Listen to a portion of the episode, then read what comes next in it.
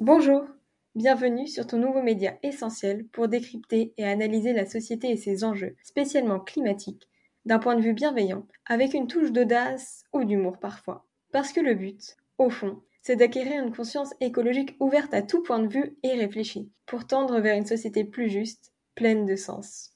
Dans cet épisode, nous allons changer d'air, mais pas forcément pour une bonne raison. Effectivement, Faire un séjour dans une île paradisiaque, flâner sur la plage et dormir dans un hôtel all-inclusive en fait rêver plus d'un. La baisse des coûts du voyage permet de nos jours à une part croissante de la population de vivre des expériences de rêve à l'autre bout du monde. Malheureusement, nous allons voir que les conséquences de l'accroissement du tourisme ne sont pas toujours vertueuses pour les destinations prisées des voyageurs. En fait, la plus grande accessibilité des transports et hébergements a mené à un véritable tourisme de masse qui s'est développé en quelques années. Certaines destinations ont vu leur nombre de visiteurs grimper en flèche, parfois dépassant même le nombre de locaux habitant dans ces lieux. Que cela ne soit sur les modes de vie, l'environnement ou l'activité économique, le tourisme de masse comporte des conséquences non négligeables, voire catastrophiques, pour ces personnes et leur pays. Du gaspillage d'eau par les complexes hôteliers dans les pays chauds, à la multiplication des vols et des moyens de transport générant du CO2, les exemples de nuisances ne manquent pas. Nous allons plus particulièrement aborder la situation de Bali. Cette île de 4 millions d'habitants est aujourd'hui massivement visitée par des touristes du monde entier, de par ses paysages magnifiques et ses prix attractifs. En 2018, plus de 3 millions de touristes ont visité l'île, un chiffre qui va très probablement augmenter d'année en année. Cette hausse du tourisme s'est accompagnée d'un boom économique sans pareil qui n'a pour autant pas bénéficié aux locaux, mais plutôt aux manias de l'immobilier et du tourisme, notamment les grands groupes hôteliers ainsi que certains entrepreneurs occidentaux qui y ont fait fortune.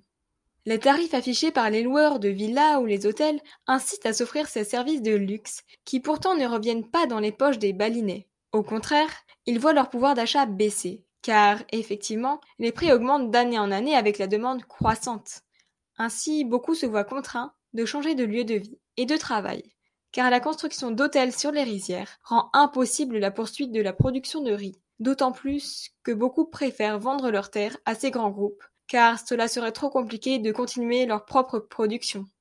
Cette perte d'authenticité se ressent particulièrement dans les villes très populaires de Bali, telles qu'Ubud.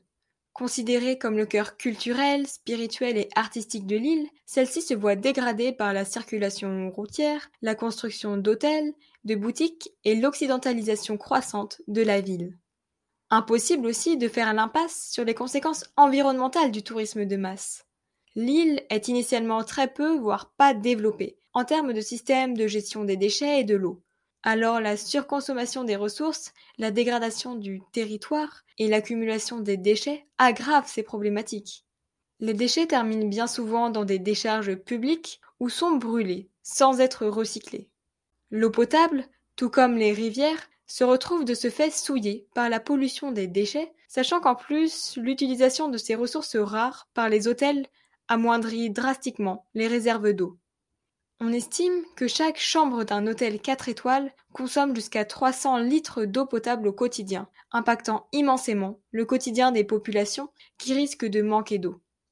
Pour finir de ternir ce tableau, chaque année, 700 hectares de terrain sont déforestés pour permettre la construction de nouvelles routes et de nouvelles infrastructures destinées à accueillir les touristes, tels que des hôtels par exemple.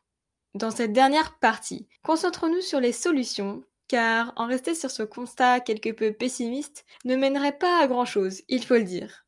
Chacun doit prendre conscience des conséquences positives ou négatives de ses actions et ici de ses voyages. Vouloir visiter des destinations de rêve et découvrir de nouvelles cultures est normal et tout à fait compréhensible. Or, il faut savoir prendre du recul et se demander quelle est la décision la plus sensée et adéquate à prendre, à un niveau global et pas seulement pour son bien-être personnel. Lorsqu'on décide de voyager, il est essentiel de faire en sorte d'agir avec respect et de limiter son impact sur l'environnement ainsi que les populations locales. Respecter les espaces naturels et fragiles, de même que la faune et la flore, s'avère ainsi primordial. De plus, échanger avec les habitants et soutenir l'économie locale est un acte si simple, mais à l'impact non négligeable. Éviter les cafés huppés, les grands complexes hôteliers et boutiques trendy pour privilégier les logements, commerces et restaurants tenus par les locaux est une manière d'adopter une pratique touristique bien plus durable et responsable. Bon, assez parlé. Maintenant il est temps de passer à l'action. Alors à très bientôt sur l'écologique.